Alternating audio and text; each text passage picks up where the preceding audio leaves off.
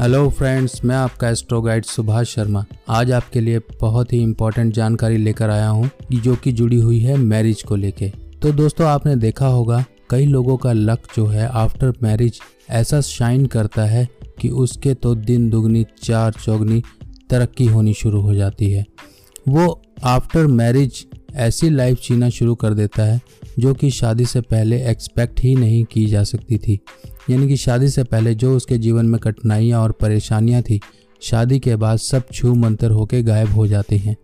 ऐसा क्यों होता है? कई लोगों की आपकी, आपने देखा होगा, कई लोगों की ऐसी किस्मत होती है कि शादी के बाद उनके जो जीवन में ऐसा चेंज आता है और उनका जो लक है, ऐसा सपोर्ट करता है कि उनको जीवन में तरक्कियाँ ही तरक्कियाँ दिलाना शुरू कर देता है।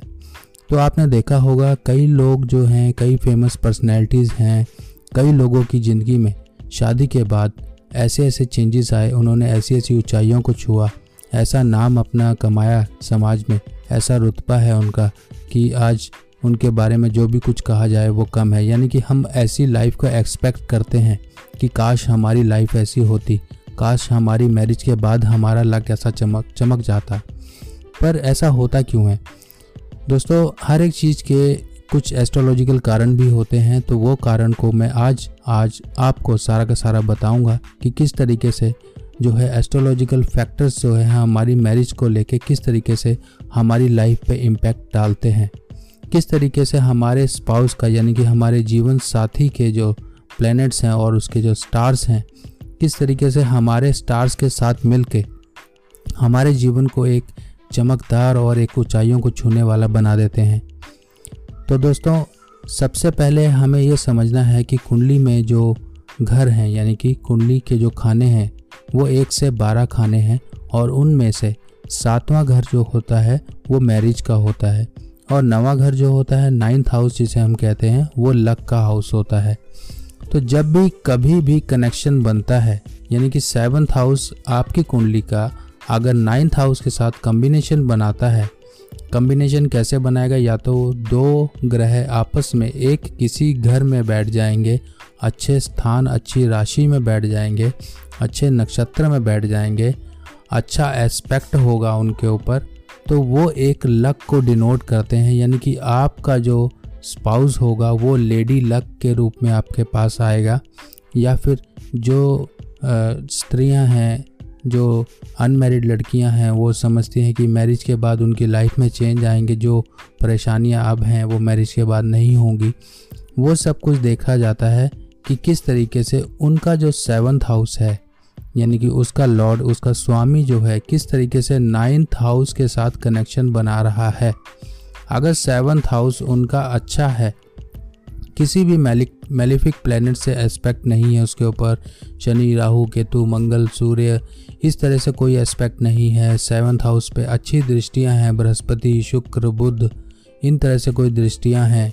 और सेवन्थ हाउस का लॉर्ड भी अच्छे घरों में बैठ जाता है, जैसे वन फाइव नाइन हाउसेज अच्छे कहलाए जाते हैं। केंद्रा के हाउस वन फोर टेन जो है one four seven ten houses जो हैं, अच्छे हाउसेज कहलाए जाते हैं। गेंस के हाउसेज जैसे एलेवेंथ हाउस जो गेंद गेंस का हाउस है, इस तरीके से अगर वो एक ऐसी इक्वेशन बनाता है प्लानट ऐसी प्लानटरी कंजंक्शन बनाता है प्लानटरी जो पोजीशनिंग अच्छी लेता है तो नेचुरली उसका चार्ट जो कुंडली देखकर ये कहा जा सकता है कि आफ्टर मैरिज आपके जो दिन हैं वो चेंज हो जाएँगे। कई लोग स्ट्रगल करते हैं मैरिज से पहले, यानी कि उनके पास कुछ नहीं होता है। एक धोती लुटिया में कहीं पर जाते हैं, कहीं अपना काम सेटल करते हैं, पर जैसे ही उनकी मैरिज होती है, एक जो उनका लेडी लक है, उनके साथ सपोर्ट करना शुरू कर देता है। उनकी एफर्ट्स उनको रिज़ल्ट देना शुरू कर देती हैं, वो तरक्की करना शुरू कर देते हैं।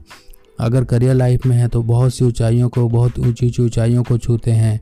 कई लोग अब्रॉड सेटल होते हैं, कई लोग इंडिया में ही ऐसी अचीवमेंट्स हासिल करते हैं कि उनके बारे में कहना बहुत ही कम होगा। तो ये सब कुछ जुड़ा होता है, यानी कि हमारे चार्ट में अगर ये डस्टाइंड फैक्टर्स हैं तो हम ये एक्सपेक्ट कर सकते हैं कि मैरिज के बाद हमारी लाइफ सुधर जाएगी।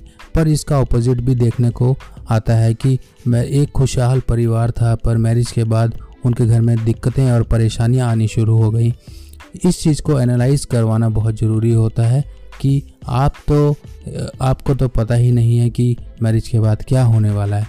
पर यहाँ पर एस्ट्रोलॉजी एक ऐसा गाइडेंस दे सकती है आपको कि अगर आपके चार्ट में ऐसे कॉम्बिनेशन हैं कि मैरिज के बाद आपके लाइफ में बहुत ही बड़े उथल पुथल आएँगे, आपके जीवन जो है परेशानियों की कगार पे पहुँच जाएगा, उसका उपाय आप पहले से ही कर सकते हैं। अगर आपके चार्ट में इस तरह से कॉम्बिनेशन है एस्ट्रोलॉजिकल कुछ छोटी छोटी रेमेडीज़ होती हैं, जैसे कि जेम स्टोन हो गए, दान हो गए, मंत्र हो गए, ये सब आप कर कर के छोटे अपने शादी से पहले धीरे धीरे आप करते रहेंगे तो आप अपने उन प्लैनेट्स को पैसिफाई यानी कि शांत करेंगे, जो कि आपकी फ्यूचर मैरिड लाइफ में प्रॉब्लम्स का एक कारण बन सकते हैं।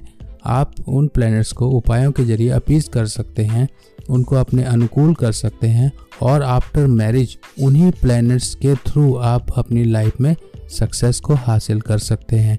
तो दोस्तों, ये जो एक छोटी सी जानकारी है, पर देखिए, जब भी कोई प्रॉब्लम होती है, तभी कोई इंसान डॉक्टर के पास जाता है। जब कोई ज्योतिषीय कारण या फिर जिन कारणों का पता न लग रहा हो जब इंसान किसी परिस्थितियों परिस्थितियों से घिर जाता है, तभी वो एक ज्योतिष की मदद लेता है। पर ज्योतिष ये कहता है कि जब दिक्कत हो, तभी मदद ना लें। ज्योतिष एक आईना दिखाने का काम करता है, रास्ता दिखाने का काम करता है कि आप आने वाले समय को किस तरीके से सुधार सकते हैं अपने जीवन में कुछ छोटे छोटे एफर्ट्स को इंक्लूड करके।